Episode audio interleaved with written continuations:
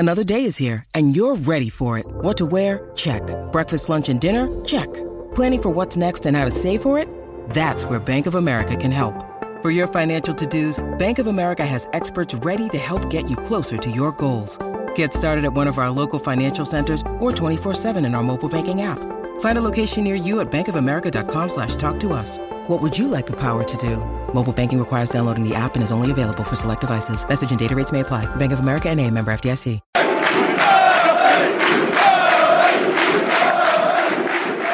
Hello and welcome to Gibbo's Corner. This is the fourth episode.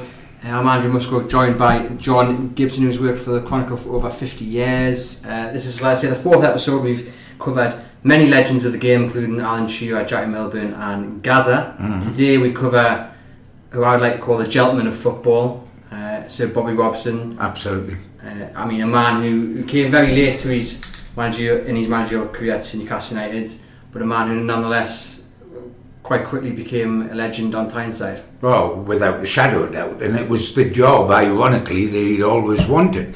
I mean, when you consider the guy at England and the guy at Barcelona, but the job that was going to pull at his heartstrings was Newcastle United, because as a kid, he'd sat with his dad in St James's Park watching Newcastle United play and, and being transfixed by the whole thing, long before he went off to Fulham to become a footballer. Uh, so he always loved this area and loved Newcastle United. I mean, I really got involved with him at great length when he was manager of Ipswich Town, when he was really making his way and getting his first taste of success as a manager. And um, I did quite a thriving talking circuit up here where we would go around social clubs, pack them out and um, put on shows. Um, And it's amazing when you think it would never happen these days, because of course managers are paid so well now, and they weren't so much then, but they also had the passion for the area they were from. I mean, Bobby Robson come up from Ipswich, which was a trek in itself to come to North East from East Anglia, just to do a night, to do a, a social club on a night and travel back through the night, uh, back home. Brian Clough come up and did exactly the same thing. Can you imagine managers now, whether it was Ferguson from a few years back or Mourinho or Pep Guardiola, coming, you know, travelling all the way to appear at a social club in, in front of three or four hundred fans? It would never happen. The days, they were the days, and Bobby was at the focal point of that, and of course he went on to England and everything else, and we kept in touch because of the re- the relationship we'd formed round social clubs here, and he loved doing Tyneside and Durham because he'd been born and had been brought up in Langley Park, so he came back regularly, and from then on in we remained friends right away through until he died. Obviously known for his managerial success with Ipswich and uh, yeah. you know, Barcelona, P S V, the likes, uh, obviously uh, successful time in England mm. and then at Newcastle, but many people maybe don't realise just how good of a, a player himself he was. You know, England capped, yeah. scored for England, of course. Yes. Um, oh, um, yes, a lot of people just think that Bobby Robson, like say Mourinho or uh, uh, other other people, or even Alex Ferguson to an extent, who played for Rangers but was never a big name player, but Bobby was. Bobby was an England international, played at uh, West Brom, played at Fulham, outstanding player. Um, always a little bit upset that Newcastle United didn't take him. And, uh, you know, to, to come to Newcastle so late in his life, he thought he would never work for Newcastle. Was it always, do you think, uh, a want of his after, not rejection as a player, but it not happening? Yes, yes. The fact that he was allowed to go away without sort of any interference from Newcastle United saying, we want you, son. And I mean, I remember, and we'll probably talk about it later on, but going and staying with him in Porto when he was managing out there, uh, just before the Barcelona job. And he spent a lot of his time just talking about his love for Newcastle. At that stage, Newcastle United weren't on. They were nowhere near being on the radar for him to manage. And he spent so much of his time talking with affection about him and his dad on the terraces at St James's Park, watching Newcastle United before he went away to Fulham to play. And um, how much he loved the club and followed the club. And he never thought the opportunity to manage the club would come. Um, It did come, funny enough, before he took it when he was at Barcelona, um, and uh, John Hall went to get Bobby. Um, there's two things stopped Bobby coming then, and one was the fact that he was so loyal and he still had a year left his, of his contract at Barcelona. He didn't realise that within months he'd be kicked upstairs and, and, and wouldn't be manager anymore, else he might well have come. He didn't want to walk out on a contract, um, but he also learned that other members of the Newcastle board were already talking to whoever it was. Kenny Dalglish. Dalglish. Uh, at the same time as they were talking to him, and he thought, if the whole board doesn't want me, how much of a chance am I going to... There was a split, wasn't there? Yeah, John Hall wanted Bobby and the, the other two wanted um, wanted Kenny. Um, and so, but it was mainly his loyalty to Barca, uh, which boomeranged on him, because within months Van Gaal was already lined up and he was kept upstairs, which really hurt him enormously. But then, um, out of that, he ended up at the place where his heart always was, and there's a statue outside the, at the ground, as there is at Ipswich, rightly so, um, and that meant the world to him. Of course, we get on to his managerial career at Newcastle, yeah. But when he went to Fulham, um, quite a young manager, didn't quite work out, even though he, uh, I think uh, Supermac came yeah. on board very late in, the, in his time there at Fulham. He, he learned that he'd been sacked via a headline. And we know later on in his career, especially with England, the relationship with the media was, wasn't exactly the, the best. Yeah, I, I mean, it's hard for me to say, being very much part of the media, but um, uh, I could hardly blame him for his um, uh, skepticism about the media. Uh, by the way, at Fulham, the one thing he did, which we're all eternally grateful for at Newcastle United, is he turned Malcolm MacDonald from a reserve left-back into a centre-forward. He's the one that converted him to a centre-forward.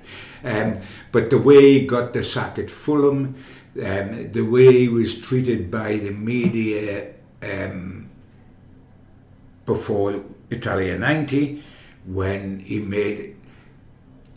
There was an awful lot going on behind the scenes. Uh, it was obvious that he hadn't a future with England, and so he announced before going to the World Cup that he was leaving after the World Cup. He was an honourable man, he told it the way it was, and he was going to go to P S V, because it was quite apparent from within the Blazers that he wasn't going to continue in the England job.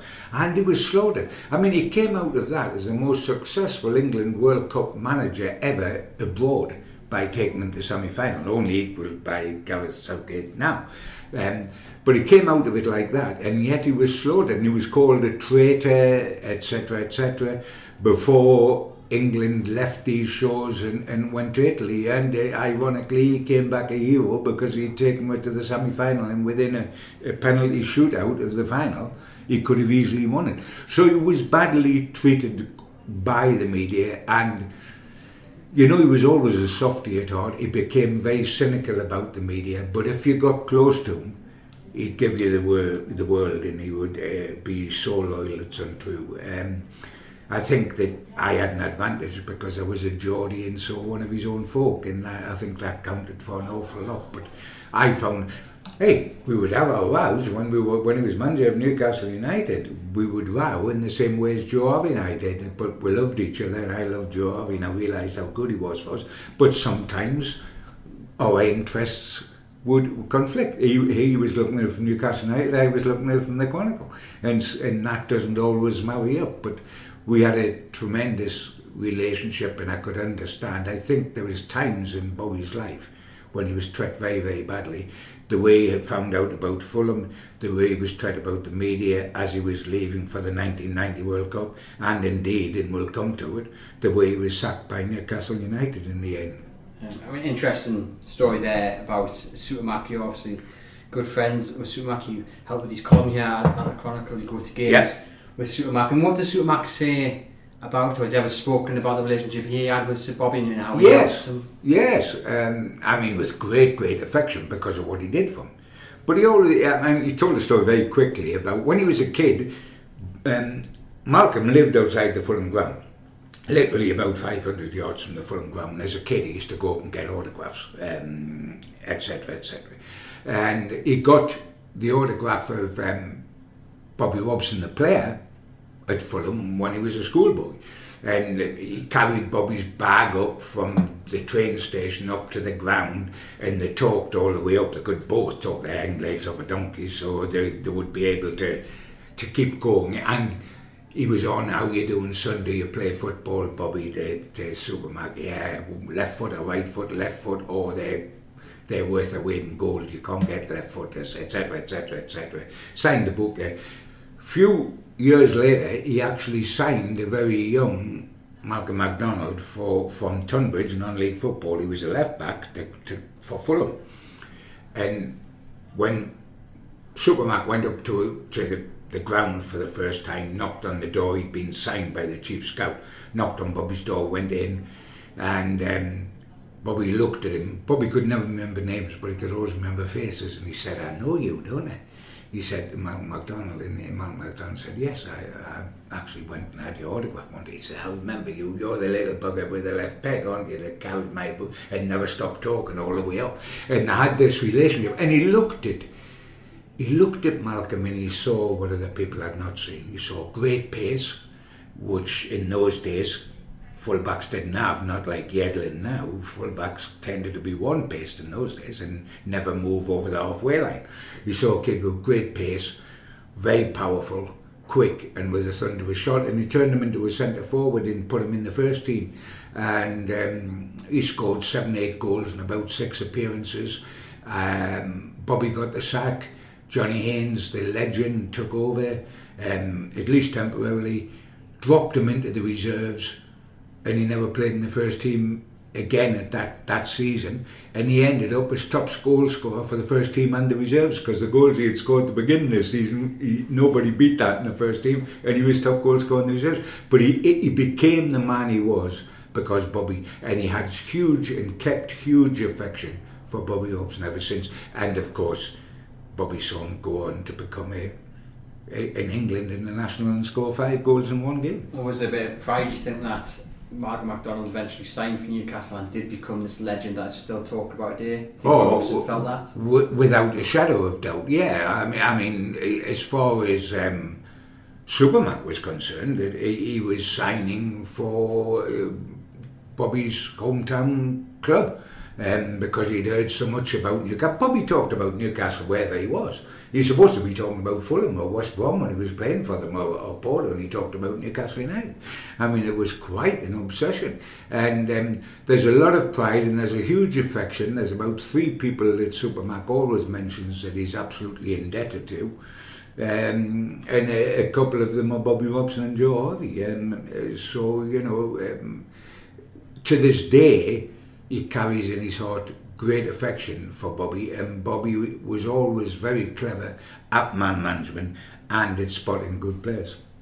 Um, obviously, um, Robson went to Fulham in six, uh, sorry, Ipswich in sixty-nine and had a remarkable time there uh, down in Ipswich. Signed only fourteen players, I think, over thirteen years, and yet had this absolute brilliant success. I mean, yeah, what was um, it all about? Oh, I mean, quite incredible. Um, I mean, he had good players and he signed good players, but the, the th- and he had a good coach with him, Bobby Ferguson, who was a Geordie, w- was his coach. He'd been a reserve fullback at Newcastle United, and um, he fit in perfectly as the coach with Bobby. But it was Bobby's man management. It has been all his life. His man management, his ability to get the best out of players, to put his arms round players and make them run through brick walls from him. He's done it all over the place. I mean, for an England manager to be as successful abroad as, as he was at P S V and at Porto and at Barcelona was quite exceptional. English managers didn't go and manage abroad at those times, to do what he did with Ipswich and then to do what he did with England, semi-final of a, of a World Cup, and then Newcastle United taking them into the Champions League and third top of the of the Premier League. His ability to handle men, and I think that is one of the biggest assets any manager can have, his ability to handle men, because the players are so different.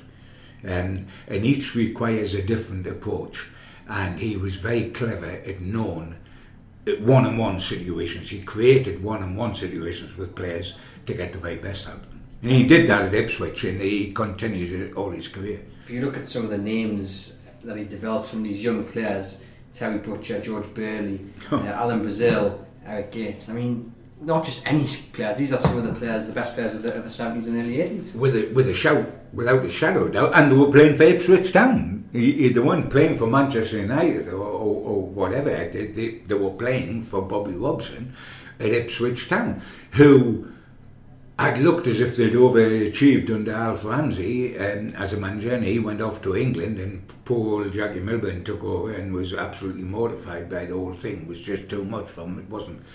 But uh, Jackie was never going to be a manager. Um, and then you've got Bobby Robson achieving what he achieved. Um, and I mean, it was it was quite staggering. And he got the, the Dutch boys in as well. I mean, later on in life, he became very famous for somebody that couldn't remember anybody's names. And everybody tried to say Newcastle, or presumed, because he'd come when he was quite a mature man, um, Bobby, by the time he got the Newcastle job. Oh, bit senile, getting old, can't remember people's names. No, it wasn't that at all. He couldn't remember people's names when he was forty in managing Ipswich Town. And um, a big example of that was uh, on the at training at Ipswich one day.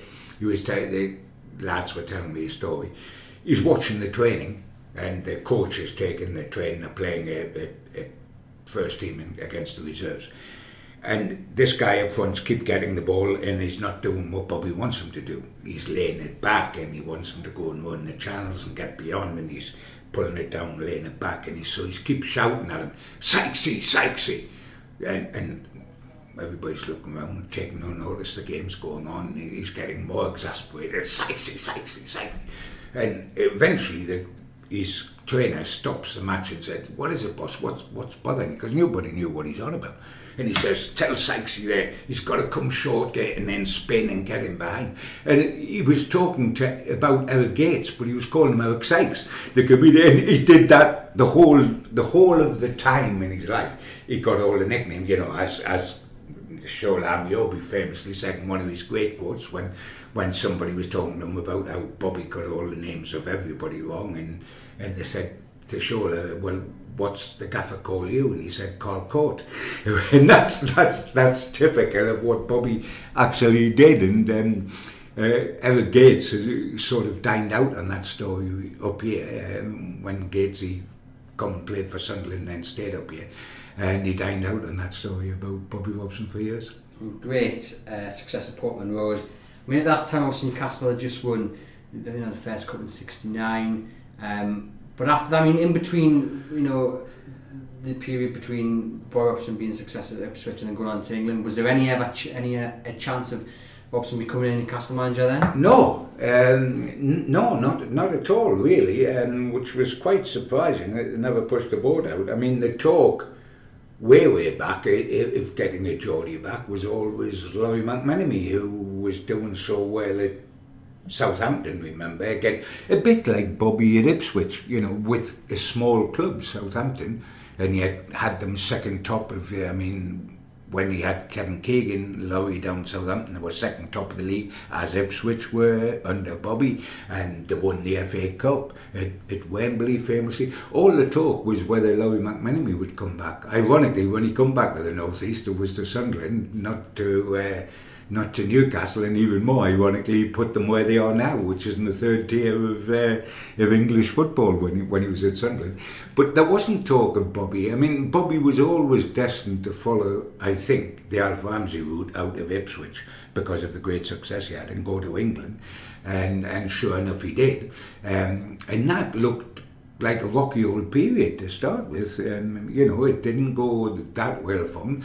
He did, if you remember, he was in the, the hand of God thing, the World Cup before his great World Cup, when Maradona um, handled the ball. And ironically, because, I mean, that outraged Bobby. And uh, Bobby was really old-fashioned, old-hat type of guy who was all for honesty and all for doing the right thing and everything. And he, he kept saying to me afterwards when I was with him in Porto, when we were I stayed out there. It, was, it wasn't the hand of God, Gibbo. It wasn't the hand of God. It was the hand of a rascal. And I always thought that was a, a lovely word, like it was the hand of a rascal, because he was cheating. Mind the fact that Maradona then went through six England players for the next goal was a bit different. But um, yeah, he, he his England, the whole look at his England career became different because of what he achieved at Italia ninety. Before that, it looked like ending on a sour note. The one interesting thing about uh, about him with England is that once he got the England job out of Ipswich, everybody remembers what a lovely man he is, because he, he was a lovely man with a, a heart of gold, warm as it possible to be. But no manager can have the success he had without having steel inside him somewhere that will come out. And I always remember when he got the the uh, England job, Newcastle signed Kevin Keegan as a player. Um, one of the most amazing transfers of all time. And his home debut, the first game of the season, Q P R P A was a home debut of Keegan. Bobby Rob Keegan at that time, he left Southampton as the England captain. He was England captain.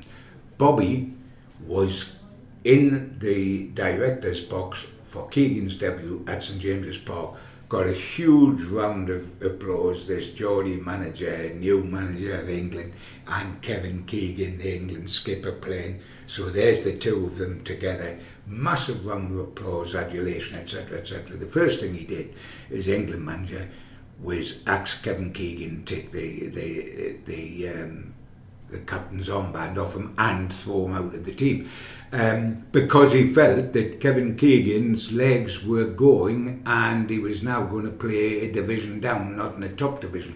And you know, for all the wonderful work that Kevin Keegan did for Newcastle United as a player over those two years, getting them back in the top division, Bobby was actually right.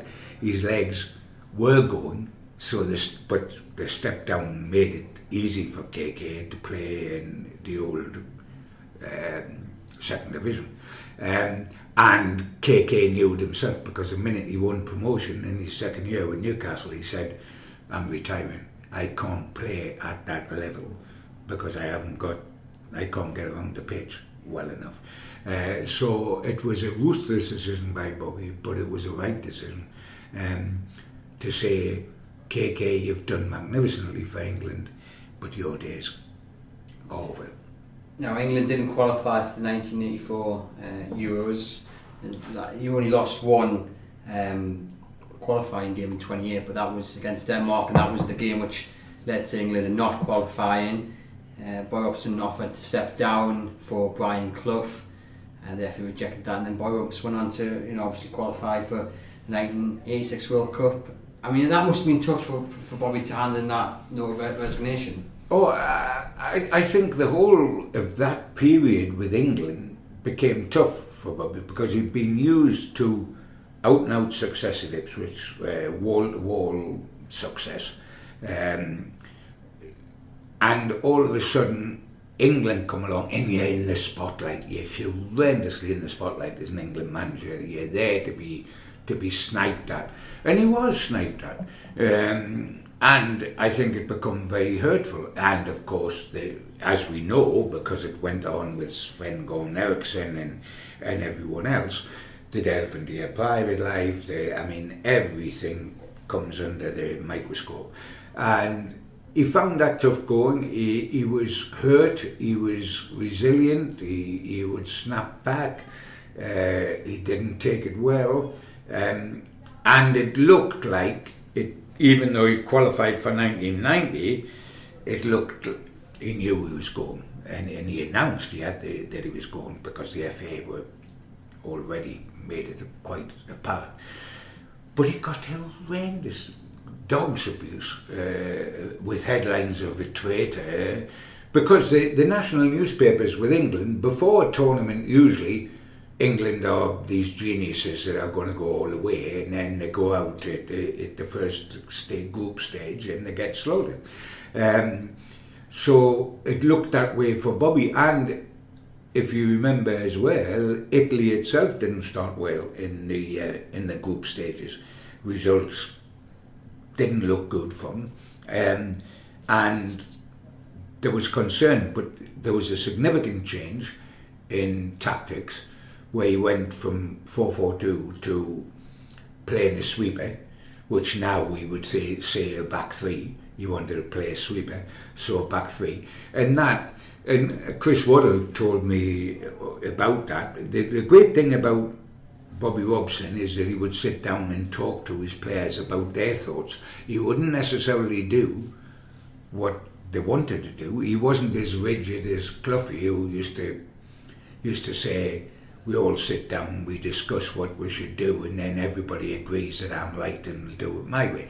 That wasn't Bobby, he would bend. But um, the, and when they changed to a sweeper, suddenly everything else changed with it. And, um, well, they went to the famous match with um, where it went to penalties and where Gazza was booked and was crying, and, and um, Lineker was pointing, can you hear the famous...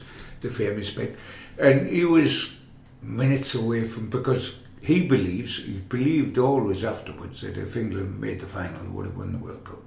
Um, and he was just spot kicks away from that. And of course, one of the people that should have taken the spot kick was Gazza, but because of his, the state he was in, knowing he was going to miss the final if England got there, they pulled him out of taking the penalty. Um, so, so unlucky, but he left. I mean, England came home to, to a, a carnival, um, open-top bus through London with Gazza at the front wearing the bare breasts, if you can remember, et cetera. I mean, quite an amazing turnaround and so thoroughly deserved. And then he went, he almost fell off the radar here by managing abroad, but everywhere he went, he had, he had success. P S V, Porto, Sporting Lisbon, he wasn't there any length of time. Barcelona, the one season, uh, signed Ronaldo, the original Ronaldo, and um, won trophies. His skipper was Pep Guardiola. Uh, so a, a wonderful time and a deserved time. Go on to him heading over to P S V, but just a couple of things there within the the England ranks. It was an image of Robson on, on the on the bench, I think is. Waddle puts the ball over, and you can just see the hurt um, oh. in his eyes. Oh, um, because a dream that's seemed not within his reach when he left these shores to go to Italy, uh, the dream was the impossible dream, all of a sudden was within a cake of coming true. Um, And he was a great patriot. While he was a great Newcastle United guy, um, he was also a great England guy. He, he, he loved his country, uh, he loved playing for England, and he loved um, managing England. And I mean, his whole love for England was summed up when he was at Newcastle United. And um, he, was, he, he loved cricket. He played cricket as a kid, and he played uh, league cricket at Langley Park, etc, et cetera. And um, when Newcastle trained down Chester Street next door to the Durham, and he was always at Durham matches, and he was invited when he was manager of Newcastle United down to Lord's to the annual dinner down there, and for him to be the guest speaker.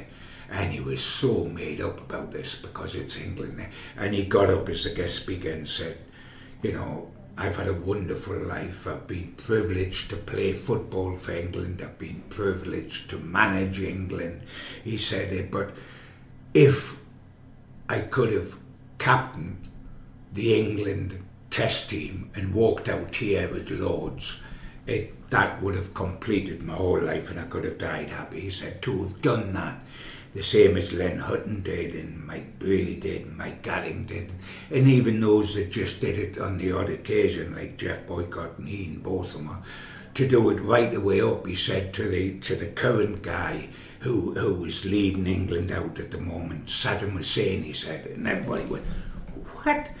And of course he meant Nasser Hussein, but he said Saddam Hussein, and there was stunned silence, and then everybody burst out laughing and started applauding, and Bobby thought to himself, "By, I'm going down well here. I'm, I've got this audience." But it was him not knowing people's names, and he said, "I would love to. Have, I would love to have captain England in a test of Lord's, just like Saddam Hussein." He said, um, "But that was, he was a great patriot, and um, England and Newcastle United were the sporting loves of his life." Of course, when he managed England, Gazza just really hit his pride. Oh. Uh, the relationship between them. So I mean. on, if you haven't seen the Sir Bob Robson film yet, the documentary which came out earlier this year, I recommend you do uh, go and get a copy. It's, it's, it's a tearful watch, to say the least. Absolutely. But Gaza is on there. Uh, speaking to the, the makers of the film, they said we, we literally had Gaza for an hour, two hours. We knew we weren't going to get much. Um, and you, there's a moment when Gaza chokes up and they ask him about the, the relationship to Feyenoord. I mean, it, it's heartbreaking to see oh, Gaza cheer up, because they, it was a father figure to, to two them. Two emotional guys, Bobby and, and Gaza. Um, oh, total father figure to him. Um, The interesting thing was Gaza had gone down as a little fat roly-poly kid as a schoolboy to Ipswich for a trial and just got lost in the uh, in the morass of players that were down there, and Bobby never got him. But I remember sitting in Porto uh, with Bobby when I went over there, um, and he was on about Gaza in about the nineteen ninety when Gaza, and he famously called him daft as a bush, as you, as you know, and he, he, he meant it. And he would, because he was a genius as a footballer, Gaza, he could get away with anything with Bobby. Bobby would always find an excuse why it was okay for him to do that. I mean, he got woken up uh, at two o'clock in the morning, Bobby in his room in Italy, by this noise of raucous laughter and everything out his window, and he, irritated, went and put the lights on and looked out the window. In the tennis court, was floodlit, and Gaza was on the tennis court playing tennis because he couldn't, with some guy who was in the hotel, because he couldn't sleep. He, he famously couldn't sleep, and he he's so hyper, he had to do something. And um, I mean, he went he went next door and, and knocked up the captain of England and said, "Look out the window! Look at this lad! Look at this lad! What an enthusiast! What a lovely lad! He's going to be a great." And all, instead of going down and saying, "What the hell are you doing playing at two o'clock in the morning? Get your backside up to bed," et cetera, et cetera. He loved him, um, and he recognised the talent in him, um, and he got great players to play for him. You can be a great player, but sometimes your ego can get in the way where you clash with a manager. A lot clashed with Ruud Gullit, um, a lot clashed with Souness and with Dalglish. Great, great players, but there's an ego there. But he got the best out of out of um, Shearer at Newcastle. He got the best out of Gascoigne with England. He got the best out of Ronaldo at Barcelona. He was always capable, and he was a father figure to so many players at uh, uh, Gascoigne with England, but also up here with young players like Kieran Dyer and um, uh, Bellamy and Bowyer, that he allowed perhaps more leash than he ought to have allowed, um, because they were good players, and he was a father figure to them. And, and near the end, sadly, I think they contributed to, to his sacking because they took a lend. And, and I think people like Kieran Dyer have spoken about it since and said that he realises with hindsight he did that, and he's absolutely mortified by the fact that he did do that. Um, but people like the, the Newcastle kids that he nourished, and he got, and he got Jermaine Genius and, uh, and a whole lot. Some of them took advantage of him at the time, in the way young men will before sense kicks in. Um, and that was a huge shame, but he was a father figure to loads and loads of players. And I can't remember anybody, after they'd worked with Bobby, that had a bad word to say about it. Everybody doesn't love every manager, because you can only pick eleven, and there's twenty-two in the squad, so the ones out don't like the manager. But Bobby had this ability to have everybody look at him afterwards and say, yeah, he was a great manager to work for. Now, before Italia ninety, it was clear that Bobby Robson wasn't going to get a new contract at the F A Tunnel, mm. so Bobby Robson looked after himself, as, as most of us would do. Um, signed a contract with P S V. I mean, at that time Newcastle were just about going through some changes. They weren't quite um, under new ownership, but obviously, was there a, a chance of him becoming Newcastle United manager after England? There wasn't. There wasn't a serious chance. Um, it had to be done before England, of course, because P S V was done before England. And I think Bobby at that stage, yes, if Newcastle United had come calling seriously, Bobby would have just gone because it was the love of his life. But he'd made up his mind that he was being persecuted so much by the national press in this country, both about things that had nothing to do with him, like his personal life and his ability and tactics and one thing and another, that he was going to get out of the oven, get out of the kitchen, get out of the heat. And that's why he deliberately went abroad, and he was looking to go abroad at that stage, which was in some ways a decision to get out the heat and out the spotlight. You could say maybe it has a touch of weakness, but it had a touch of a massive courage to be able to think and spend so many years managing right across the continent and managing successfully at P S V, winning things at, at, at each club.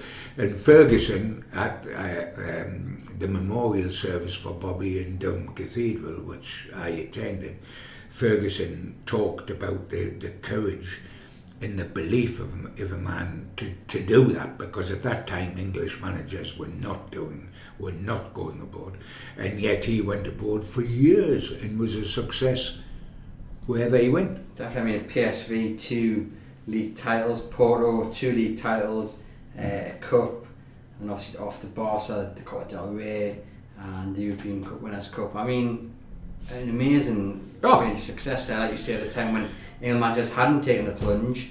You know, we've, we've seen England managers recently over the past few years take the plunge, but it, it's not worked abroad. Um, but what many people didn't realise is just how much Robson was suffering off the pitch with illness at yeah. that time. So at P S V, he was first diagnosed with, I think it was bowel cancer, three months out, came back, um, and then at Barcelona had melanoma, which uh, in the documentary again, it's you know the doctor's talking, he's saying many people don't survive this, let alone go back to work, and Robson was back at Barcelona within within months. Well, even even before uh, even before Barcelona, Andrew, uh, I remember when he was at Porto, um, I flew over to spend about four or five days with him. You know, the Geordie abroad, where Chronicle's looking at it, Geordie's managing successfully all over the continent. You know, let's go and find out how and why and how he does it. Uh, and naturally, because I was a Geordie and I, he'd worked with me for years, he said, yes, come out.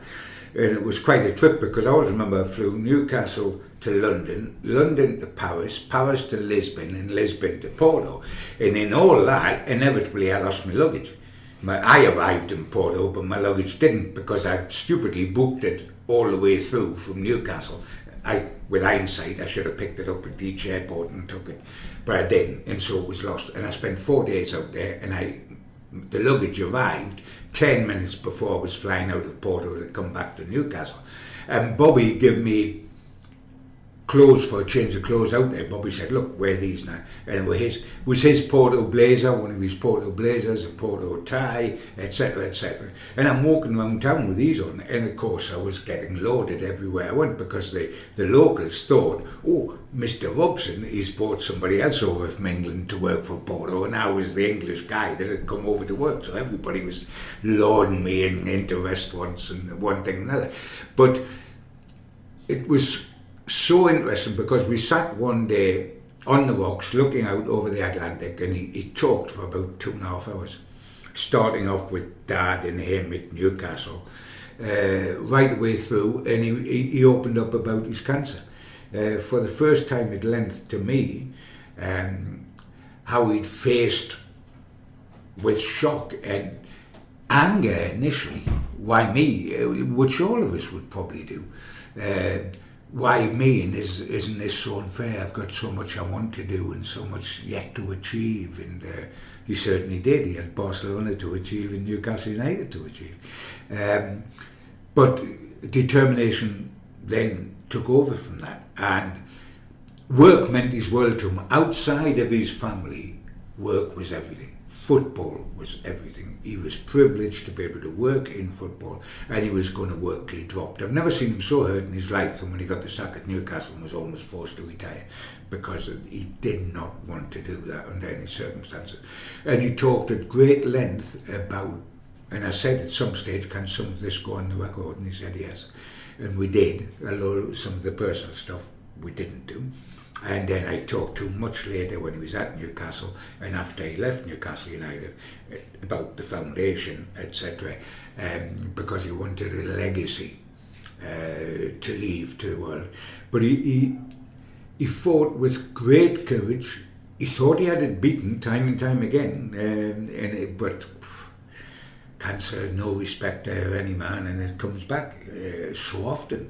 Um, And that happened with him, so you can imagine the yo-yo effect of, you've got it, oh, I'm clear, what do we leave? Oh, it's come back, oh, I'm clear. And all the time being determined to work and work until the day he dropped, if he could have done. Um, so that trip was quite emotional, and he, he opened up. And I think being away from the northeast and sitting with somebody he actually knew uh, made him open his heart. The interesting thing was he, he took me out. I, I stayed in the hotel, but I met him in the morning. He picked me up in his car, took me to training. I spent the whole day with him. Met him again after a shower at tea time to go out for dinner at night, and he said the first night, can I bring this guy along with me for dinner? And I said, sure, Bobby, bring anybody you like. You know, you, you're doing what you're doing. I'm so pleased. And he bought this incredibly handsome Portuguese guy along with us who just sat there, and he introduced him as his, his interpreter because he, he, he couldn't talk to the local players. I mean, Bobby had struggled to talk to the local players in English here because he couldn't remember the name, never mind talking in Portuguese. And the interpreter, and uh, charming man, et cetera, et cetera. Never realised until years later when I flicked, I started thinking, and I flicked through the photographs, and there he was, and it was Jose Mourinho, uh, who was at that stage purely his interpreter. He then, when he went to Barcelona, insisted on taking him with him, giving him a coaching job there, and from there on, he become uh, what he become, and, and to this day, Mourinho um, loves with a passion Bobby Robson, and is often, when he's come up to play at St James's Park, quietly put some flowers on the statue of Bobby at St James's, because of what he thinks of him. But everybody does. Pep Guardiola came, who was his skipper at Barcelona, he was his skipper. When the um, when the memorial service was on at uh, Durham Cathedral, uh, and he was manager in Barcelona, he flew over uh, to attend the memorial service as manager of Barcelona, um, long before Man City and everything came along, because of of what this guy had meant to. And he had that sort, the, the great and the good to the also-rans, all loved Bob. And obviously then when you were at Porto, it was just at the, the time that Newcastle United things were really getting going and Kevin Keegan did. Correct. Did, Correct. Did Bob Robson speak of pride? Was he following Newcastle United? Oh, I mean, he, he always followed Newcastle United. He knew the results, he knew the players. I mean, the difficulty it was that I was wanting to interview him and he was wanting to, to find out about Newcastle United from me, so there was a battle on. I was trying to drag him back to talk about things on the record, and he was just, so, how's the town going, Gibbo? And how's Keane got this happening and that happening, and this looks terrific and that looks terrific. And that's when he sort of reminisced about um, what happened with Kevin the player when he was up here and he was England manager. Um, and I, because I think at that stage, Kevin's a, a funny little lad, and he, you know, sometimes Kevin can temporarily hold a grudge, and I think at, uh, at that time he didn't take too, and you can understand it, he didn't take too kindly to Robson's first act was to drop him from the England squad. Um, but yes, I mean, that was the greatest period Newcastle's had since uh, Joe Harvey um, stopped in the early seventies. Was Kevin Keegan and Bobby Robson, and um, we lost two great opportunities. Which, when Kevin Keegan left, the impetus and everything died with him, and the same thing happened with, with when Bobby left. Um, and you know, people talk now about um, oh, you can't fight on more than one front because players get tired, and the Premier League's the only thing that matters, et cetera, et cetera. Bobby Robson in two thousand two, two thousand three uh, played fourteen Champions League matches because we started off in the qualifiers, and that particular season there was two groups. there was a group, and then normally it was knockout after that, but there was a, you went into a second group. And so we qualified for that. We played fourteen Champions League games, fielding naturally our best side every game, and fielding our best side in the Premier League every game. And we, we survived fourteen Champions League games and finished third in the Premier League. Uh, and players need resting. Oh, really? Yeah, well, they didn't get much rest that season, but by Jove, they were successful. Mind, he had good players. Did he did. We'll get on to the players in, yeah. in Newcastle. Um, but he went off to Barcelona, you see, he took Mourinho with him. Um, that summer, Shearer joined Newcastle, fifteen million pounds World Cup record fee. Now, Shearer, uh, again, in the, in, the, in the documentary, Bobby Robson documentary, says Robson came came calling for him. And, you know, it, it wasn't that far off of, of being a deal. Well, yes, because, I mean, Bobby always knew what um, what centre-forwards were all about. Um, and Shearer is very much his sort of centre-forward. Um, he got Ronaldo when he didn't get Shearer, he got Ronaldo, the old Brazilian centre-forward that scored all the goals in, when they won the World Cup.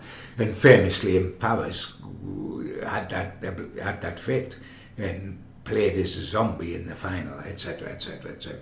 But he'd had him at P S V, Ronaldo, and, and he signed him for Barca, where he became an absolute legend. Um, and Shearer, I don't remember Gary Lineker before that, had played for Barca under Terry Venables. Um, interesting that he should then get Shearer at Newcastle United and turn. They both did each other the greatest favour at Newcastle United, because Shearer was the making of Bobby Robson, and Bobby Robson was the making of Shearer. Yeah, and you should mention that, because it's a quick little clip here from Super Robson film where Shearer does talk about uh, the effect that Bobby Robson had on his career. The senior players, including myself, were down, were miserable, were out of form. The football club needed a change.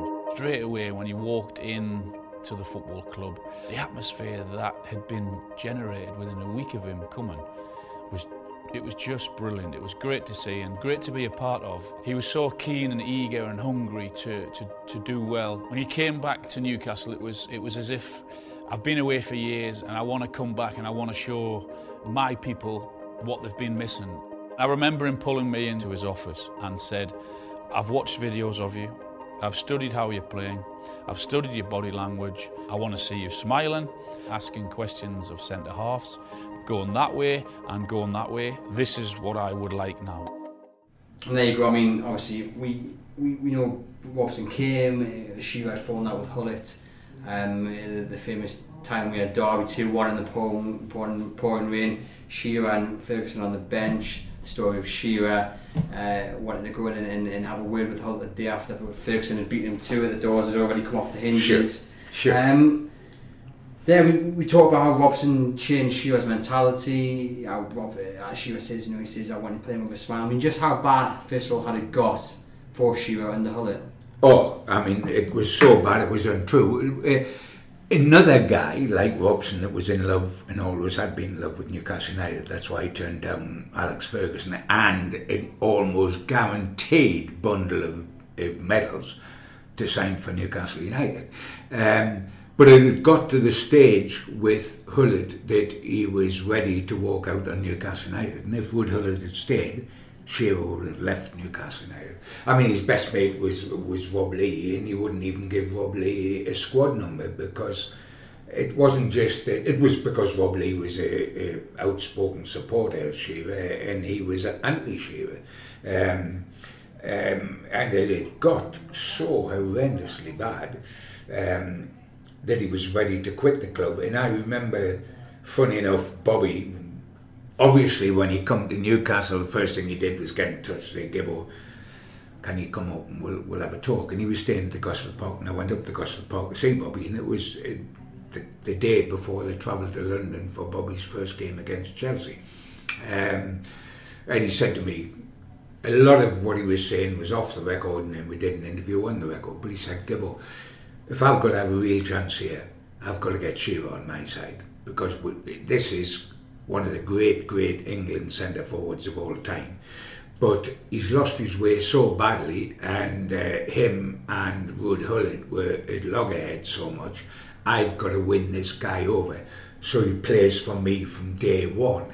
He said, and what I'm going to do, he said, um, tomorrow night when we're in London before the Chelsea game, he said, I'm going to spend all the night up in his bedroom, just sitting in his bedroom, chewing the fat with him and establishing a rapport with him, which will be to the benefit of me and to the benefit of Newcastle United. And when Shearer says call him in the office, now, in fact, it, that's not quite true. It happened in the in the hotel room in London, where they got together and talked about it. And he helped Shearer because Shearer was subconsciously playing with his back full full against the goal, receiving the ball. He should have been half on the turn so he could take the ball and attack the goal. Minor, minor things that made major, major difference to Shearer's game, and Shearer hadn't realised he'd started to do that. When all of a sudden, the chances are P N so many more chances because he's already on the turn and on his way to goal when the ball comes up to him, instead of taking it with his back flat to goal. And it was Bobby that pointed that out. And Bobby's enthusiasm for Newcastle United uh, was matched by Shearer's, and it rekindled Shearer's love in Newcastle United, reawakened it, because he suddenly thought, he is a manager that I can play for. We played Chelsea, we lost narrowly, so what? That was always going to happen. We were on the bones of our backside at that time. We came for Bobby's home game, Sheffield Wednesday, up here, crowd going bananas for Bobby. Uh, Newcastle United eight, Sheffield Wednesday nothing, Shearer five. Um, now I think that tells you that that meeting in the hotel bedroom was quite a success.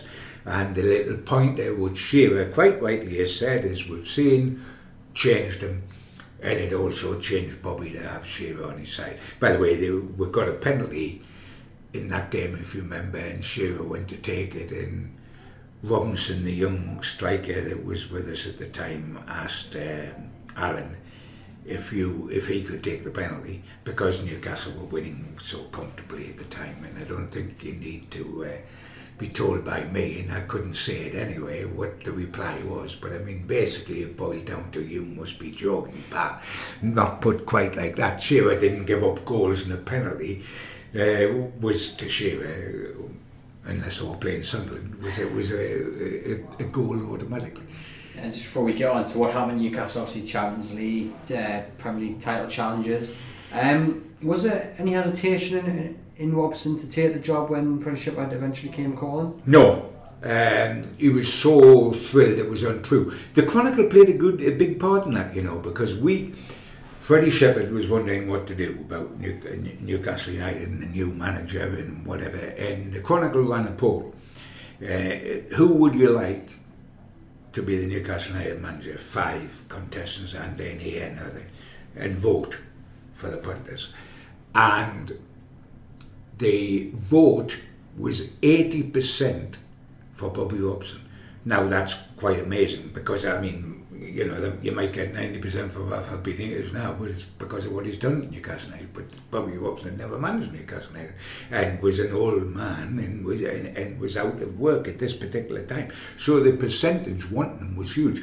Now I'm not saying that made up Freddie's mind, but I'm not saying it didn't either, because that, by coincidence or design, that was the day Freddie got on a train and went south to to meet Bobby and, and talk to him. The amazing thing was, when he got to Bobby's house, Bobby wasn't there. He was um, down at the um, golf range hitting a few balls, and um, Freddie was sitting waiting desperately for him to come back to offer him the Newcastle United job, and Bobby would have crawled from the golf if he'd known what was happening.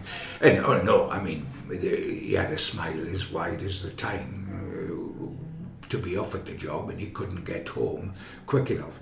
Um, And his enthusiasm and passion was still burning brightly inside him. And it showed, because he took Newcastle from being in the depths, as they were so often when they changed managers, to, well, as I say, that season of two thousand two, two thousand three, when they played fourteen Champions League games and finished third top. That's not a bad uh, old season, that. And um, I think that's on a par with um, anything Kevin Keegan achieved when he took them from the, the, the verge of the old third division to runners up in the Premier League. Bobby only made third, not second, but he, he had fourteen Champions League games as well. And of course, you see the season after, first of all season, you know, from, from bottom to um, fourth, I think two thousand one, two thousand, two thousand one uh, th third, um, it's a Champions League adventures, uh, the night oh. against uh, Feyenoord, I mean... Oh, well, that was part of that fourteen game run when, I mean, when they played Feyenoord. I mean, the incredible thing, Andrew, which you remember, and every Newcastle fan will remember, but it's, it's of a certain age, because for the first, we were the first club in the history of European soccer to lose the first three games and still qualify, and they did that three two at Feyenoord. Um, They went on to beat Juventus one nil, to beat Dynamo Kiev two one, and then three two away to Feyenoord. ninetieth minute goal, Craig Bellamy.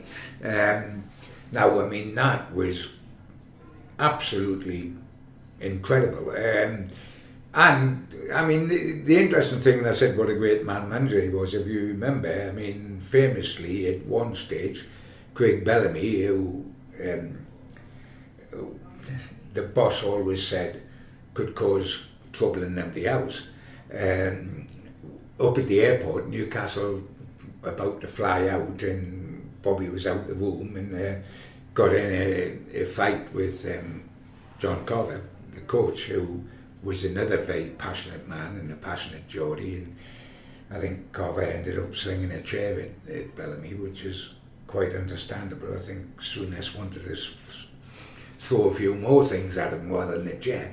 Um, and suddenly Bobby walks in on this, uh, and, and instead of being absolutely decimated or uh, causing the biggest of it, so said, hey, Bonnie lad, and got a hold of Bellamy, and they were just about to go and board the plane, and by the, and walked with him over the tarmac of the plane. And by the time he, they were going up steps to the plane, he had his arm around Bellamy. Bellamy was ready to run through a brick wall for Bobby, because that's the sort of thing Bobby could do. And incidentally, in fairness to, to J C, um, uh, him and Bellamy became the closest of friends uh, that were possible, and um, I went to personal Bellamy, personal parties, uh, et cetera, and, and John was with the family, and John was a guest of honour. They got great together, but it, that was the ability of of um, of, of Bobby to uh, to be able to get his put his arm around and make things happen. I mean, Paul Montgomery, who was a very good friend of mine, uh, who used to run the Tuxedo Junction boat on the Tyne, which is the floating nightclub, and then became unbelievably an outstanding football scout, and worked three times for Newcastle, the last time with Bobby, and um, Bobby used to phone him up and invite. Bobby couldn't go home. At the end of training at, at, at, at Chester Street, one o'clock in the afternoon, Bobby didn't want to go home. So when everybody had left and he didn't know what to do with himself to be able to stay at Newcastle United, he would phone up Monty and say, come down, we'll have a chat. And Monty, had a, who lived up Stanley Way, had to get in his car and go down to Chester Street, and they would sit and talk for about two hours. Um, and Bobby would continuously pick his brains um, and he, say, I always remember one day when I was down there with Monty and Bobby, and Bobby had just arrived. And this guy, he's standing with me outside, and this guy, one of the players, comes late for training. And Bobby said, hey son, what time's this? Uh, and then the guy, sorry gaffer, something happened with the kids and they're taking them to school and all that. He says, anyway, he says, right, you're fine, find a week's wages, son. And as he walked in, he said to me, who is that? He just come to the club, he was Nick Ostavida. He said, who is that? He can't remember people's names anyway. Um, but it was great affection, but uh, you should never be fooled by what's seen on the surface. Bobby could never remember anybody's name, no fool. Jack John could never remember anybody's name, no fool. Um, Bob Paisley talked all the time about thingamajigs and what's-its, no fool. Good, good managers. if people took them the wrong way because of that that initial, then they were the fool, not the managers. Three managers, all Northeast managers, hugely uh, successful people, first impressions, oh, he doesn't know what he's talking about. Uh, I mean, he, he built quite a team, didn't he? He was for the youth, so you had the oh. experience of Lee and Speed and Shearer, but you had the youth like Kieran Dyer, Genius, uh, you know, wonderful. That's Woodgate, another one. You know, Given was, was going up to his prime. I mean, it was just wonderful. A, I mean, attacking football not seen since since the Keegan. Since Keegan, I mean, the greatest. To, and I mean, while the most successful manager Newcastle's ever had in their history is Joe Harvey, if you take in terms of winning things, like the European Face Cup. Um, the ones that produced the most exciting football to watch, although ironically didn't win any silverware, were Keegan and Robson, who built two wonderful, wonderful sides. Um, and the Robson side should have had so much potential to go on and, and, and win other things, uh, or win something. Uh, it's quite amazing when I look back to think that Keegan and Robson never won major silverware. It's quite amazing because the sides were super. And I mean, the success, one finished runners up in the Premier League and one finished third in Champions League football, et cetera, et cetera. Uh, amazing, amazing. Was the way Robson played, was that his style throughout his managerial career, or did he kind of mould that to give what the fans wanted here? No, I, I, I think he was always an uh, attacking. Player, uh, attacking manager. Um, he did that certainly at Ipswich. Uh, Barcelona, well, you've got to. You haven't got much option, you can't be. Um, and he did it at Newcastle United. I think Rafa, who's got the potential to be as successful if he was unleashed, as perhaps Keegan and Robson, would do it in a very different way. Rafa will always keep it tight at the back and try to do something on the counter or build a side that is quite attacking, but is always concerned about the back. Um, Keegan was never concerned about the back. He was the original four three manager, whichever way the four three went. Um, but Bobby built an attacking side and, and always, always had, had done. Um, And that's why it was quite significant with England that he went to a back three and put a sweeper in, and that made a big difference because normally it, it wasn't the back that he was ever worried about. Uh, no, he built a side of young players. It was so ironic and so sad that in the end, the young players that he had uh, been a father to, that he had matured, that, that owed him so much, were a great part of his undoing. Definitely, um, we'll get on to that. Just want to talk about some of the, the games, you know, Robson had the, the, the games against Leeds, you know, last minute winners, the last minute winner, winner um, against Derby, I remember, I think it was at Solana, I think in the last minute, or Le Bois. Um, of course the games against Manchester United, you know, loads of games, and I don't think uh, many people outside of Newcastle realise just how close Newcastle came to actually to winning the Premier League title when they, they finished fourth or third. I mean, they were, they were top of Christmas when they beat Arsenal three one, or they're going through um, for the third after you'd also got the, the penalty. Um, there was the game against Everton later on in the season when, shall we say, Thomas Gramson uh, left something on, I believe it was Woodgate or Bernard, and it should have been a free kick. The referee yes. played on and Everton went up and scored. scored. Had yeah. Newcastle drawn that game, I think they would have been within a point going into the final few games. It wasn't. It wasn't as far off as, as many might think. And and, and I think, I mean, Newcastle last won the, the championship nine twenty-seven. I mean, even I can't remember that, and that's saying something. Um, and in fairness to both Keegan and Robson, either could have won it, and it was just a flick of a coin that they didn't. Um, and Joe Harvey, who I'm a great fan of, and he was my first real manager at Newcastle United, and I got spoiled for some of the dross that followed by having Joe.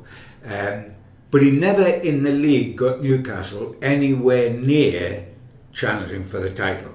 Uh, Keegan blew twelve points, finished second, and then finished second the next season, although he left halfway through and at least got the kudos. They were never going to win the title that season, but they could have done the first. And everybody remembers Kevin going so close to winning it because of the twelve-point gap with Man United. They don't remember necessarily, unless you're a devoted Newcastle United fan, the rest of the country don't, how close, as you've said, that Bobby got um, to doing that. And he had, he had the potential. I mean, if Bobby had followed Keegan um, to Newcastle United instead of Newcastle having to go through Dalglish and Ruud Gullit, and never mind that they both took us to a Wembley Cup final, I think they did Newcastle United no favours whatsoever, either of them, as a manager. Um, had Bobby been able to follow Keegan, and Hall almost got him, John Hall, uh, I think the whole Newcastle history would have been different, because he would never have lost lost the impetus that had already been given to us by Keegan, and he would have been able to kick on. He would have been that number of years younger than he was when he did come, which would give him a longer shelf life at Newcastle United, and I think the whole history of Newcastle United would have changed. But we've got, we always bite ourselves in the bum, even when we fall on something that works, like Kevin Keegan. Um, we can't follow it up when, when Keegan leaves, and even when we fall on something that works, like Bobby Robson, we don't follow it up when he leaves. And heaven forbid that that isn't history repeating itself with uh, Rafa Benitez.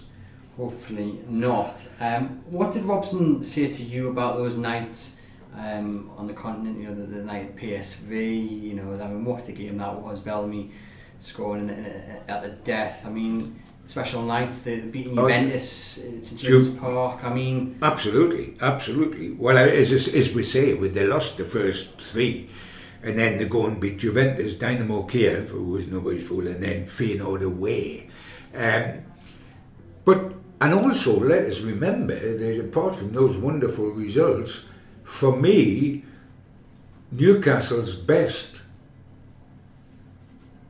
of recent times, since the fifties, Wembley performance was in the semi-final of the Cup with Chelsea, when Bobby was sitting on the bench, and um, uh, we lost two one, thanks to Gus Poyet, who then went and won derby matches for Sunderland against him. Always hated him.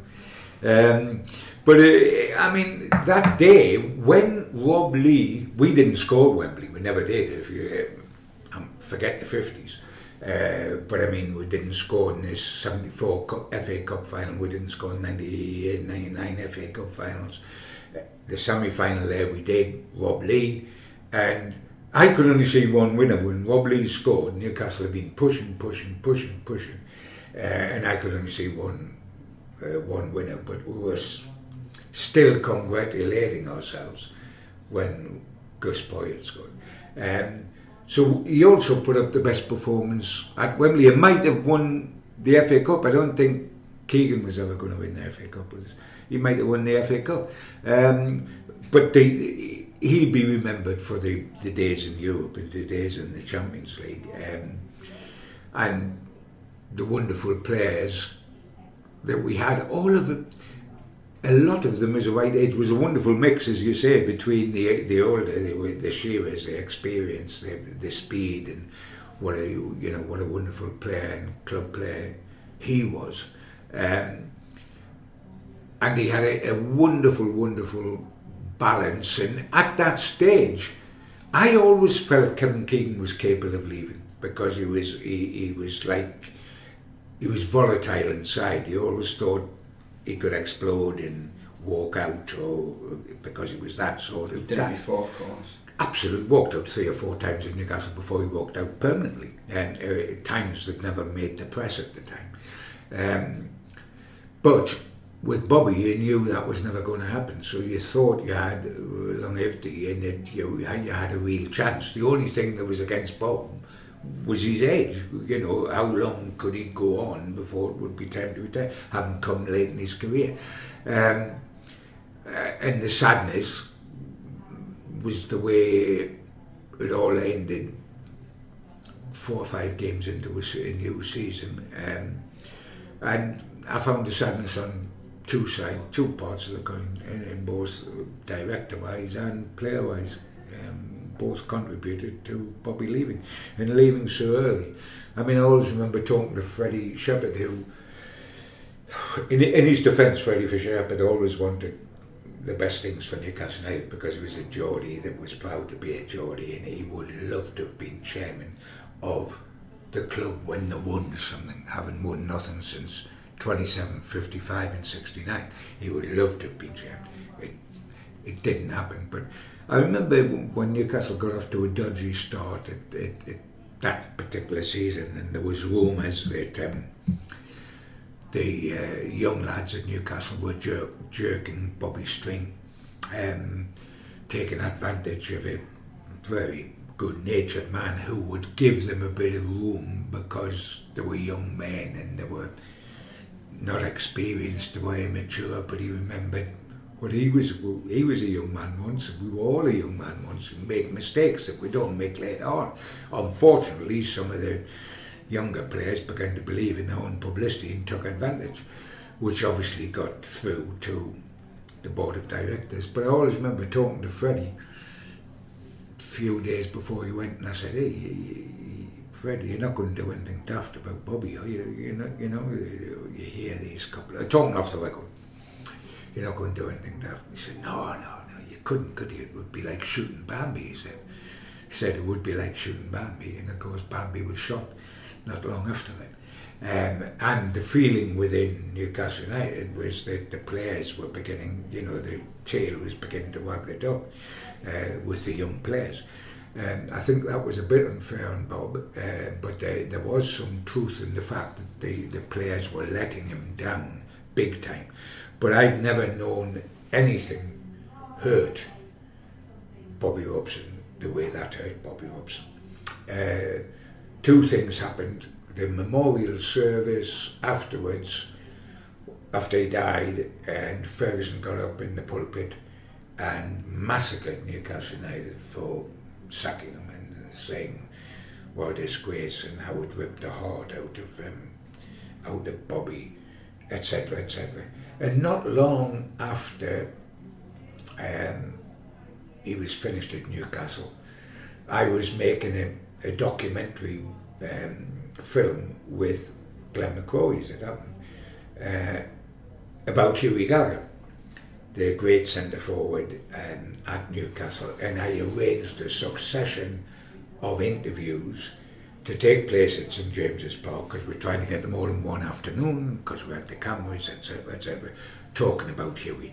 One of the interviews was with Alan Shearer, the great number nine of today, talking about the great number nine that started, number nine legends that started with Gallagher and went all the way through to Shearer. So I was talking to him and a couple of other people, Jack Hickson and up there, and I arranged to talk to Bobby Robson. And Bobby phoned me and said, look, Gibbo, I want to do it. His dad had been a huge fan of Hughie Gallagher when at Newcastle United, Bobby's dad. He said, I want to do it and I want it. And he talked so passionately about his dad and about Hughie and about Newcastle number nine legends right up to Shearer. But he said, I can't go into St James. I know you're doing them all, St James's Park. I can't go up there to do this interview, he said, because I don't know, it'll hurt too much. I don't know who I might bump into.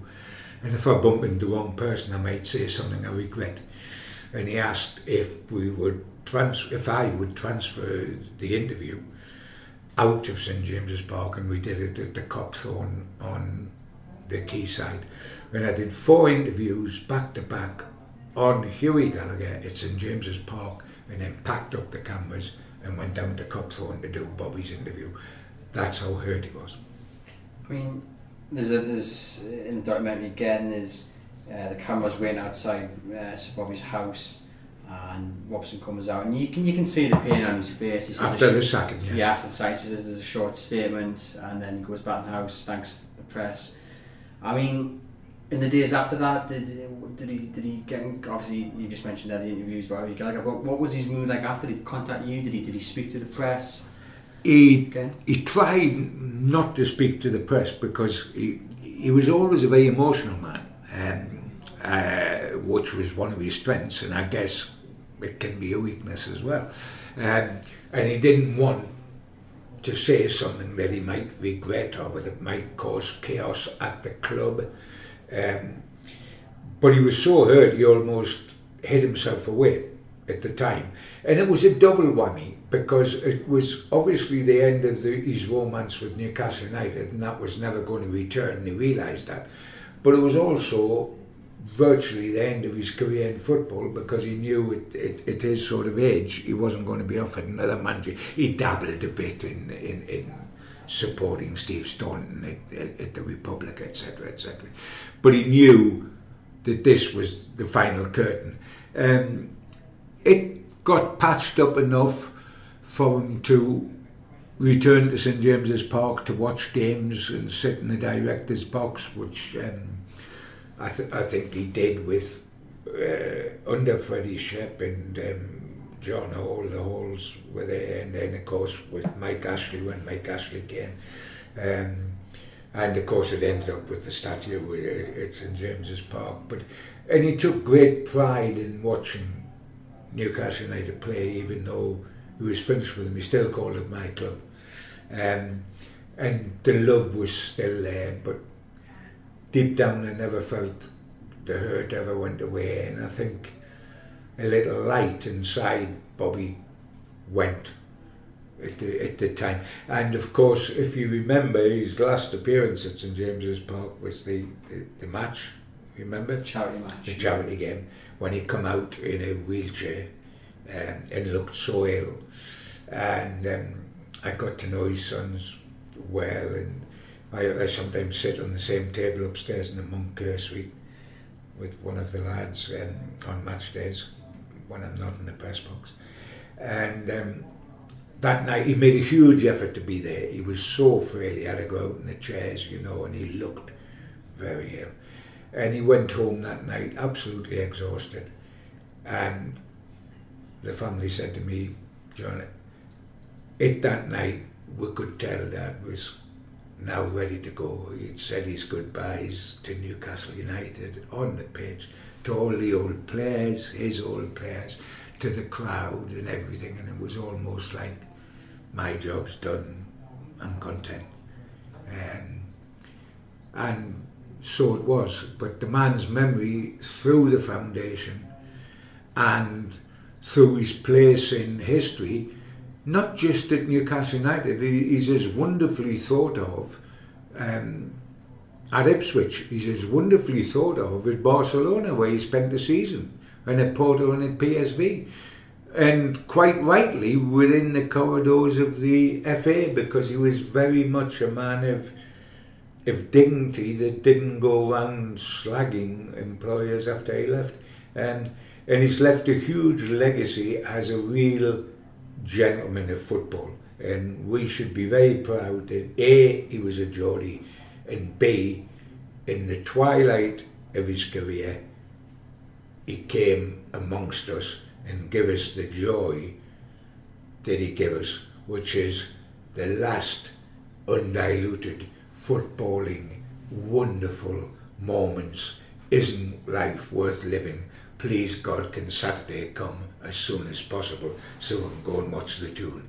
The last time that happened to Newcastle United, Sir Bobby Robson, who was made Sir Bobby while he was at Newcastle United, he was in charge.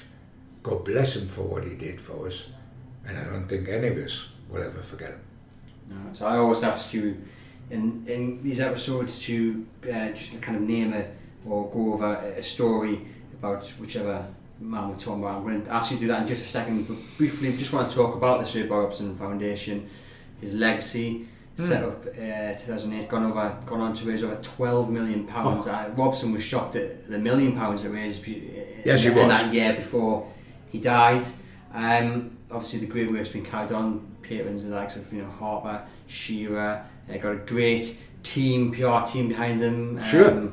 Sure. Some great um, sure. backers like George Calkin, who runs many, many marathons um, to raise money for them.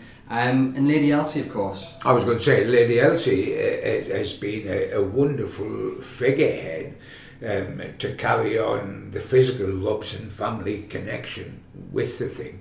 And um, it's totally appropriate that they should get Alan Shearer afterwards, a man that was so closely linked to what they achieved together at St James's Park from day one, Robson and Shearer, um, that he should continue to front it in the way he has. Um, I mean, it's a wonderful legacy, because, let's be truthful, uh, you know, you've got to think that Bobby Robson has saved people's lives.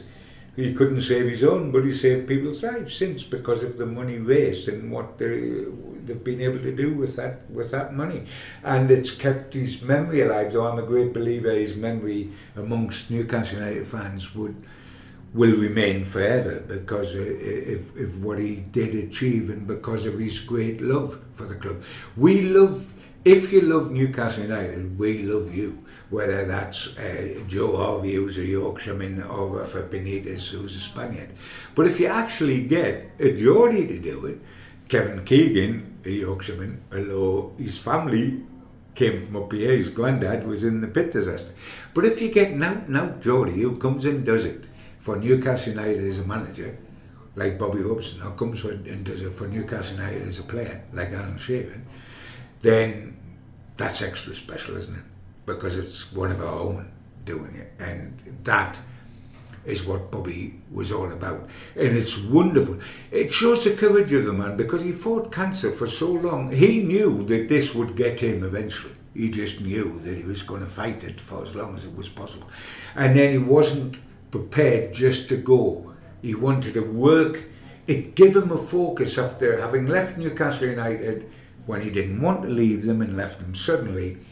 He had a focus to go and do something that was worthwhile doing for his own city. It was happening up here for his own city, and that is the greatest legacy that the man could have. And most certainly. And now, just for you, good friends with Sir Bobby, like you say, you spent time in uh, Porto with him. I mean, can you just tell uh, our listeners here just just a, an anecdote about a, a story that maybe many or most have never heard before? Great, great question, because I've been telling a lot of Bobby Robson stories around the northeast on in Torkins and on stage for for for quite a while these days. Um, it's the great thing, uh, the thing about Bobby that everybody always goes on about uh, is the fact that he he could never remember people's names, um, uh, and that's. That was very, very true, and it produced a, a lot of jokes. But he was a he was a wonderful, wonderful man underneath it all. And I remember, and I would, rather than the story about him, I would just like to pay my personal tribute to him, which is simply this: after he died, there was a memorial service, which you probably know about, at Durham Cathedral. Um, And people came from far and wide, the good and the great. Uh, Barcelona sent a pile of people over, including Pep. Uh, Alex Ferguson was there, Lineker, Gaza was there, um, Bobby Charlton, uh, Capello, uh, Sven-Goran Eriksson, Anton Dek, Catherine Jenkins sang at the thing. And it was such an emotional day for me, because I was saying goodbye to a friend, and, but I didn't matter, the great names were there, but for me personally, I was saying goodbye to a friend. And it was such an emotional occasion, and everybody cared so much that I, the Chronicle had asked me to, to they heard I was going and said, will you write a piece? And I wrote a full page uh, in the Chronicle the next day. And the emotion came pouring out of it, and that article, I believe, won me Journalist of the Year, Regional Journal, Journalist of the Year for Great Britain, not the North East. I won the Great Britain Award based on the uh, the piece on Bobby Robson from the memorial. So I would just like to say to Bobby, you give us all, us Geordies, everything in football, and you give me my personal little cup, which was Journalist of the Year, because it was so easy to write about a man that I'd loved in the same way as Geordie's loved him, but I've been privileged perhaps to know him a little bit better than the guy on the terraces. And for that, God bless him. Thank you very much, uh, John. Much appreciated you, you coming in and telling us the stories uh, of Sir Bobby Robson. That's it for uh, Gilmore's Corner for this episode. Uh, we'll be back uh, very soon. If you've got any suggestions of who you would like Gilmore to cover, we've got a, a few still on the list, but of course any suggestions from you, the listeners, would be much appreciated. You can contact us on Twitter at Chronicle N U F C. In the meantime, remember, head over to chronicle live dot co dot U K to keep up to date with all the latest Newcastle United news.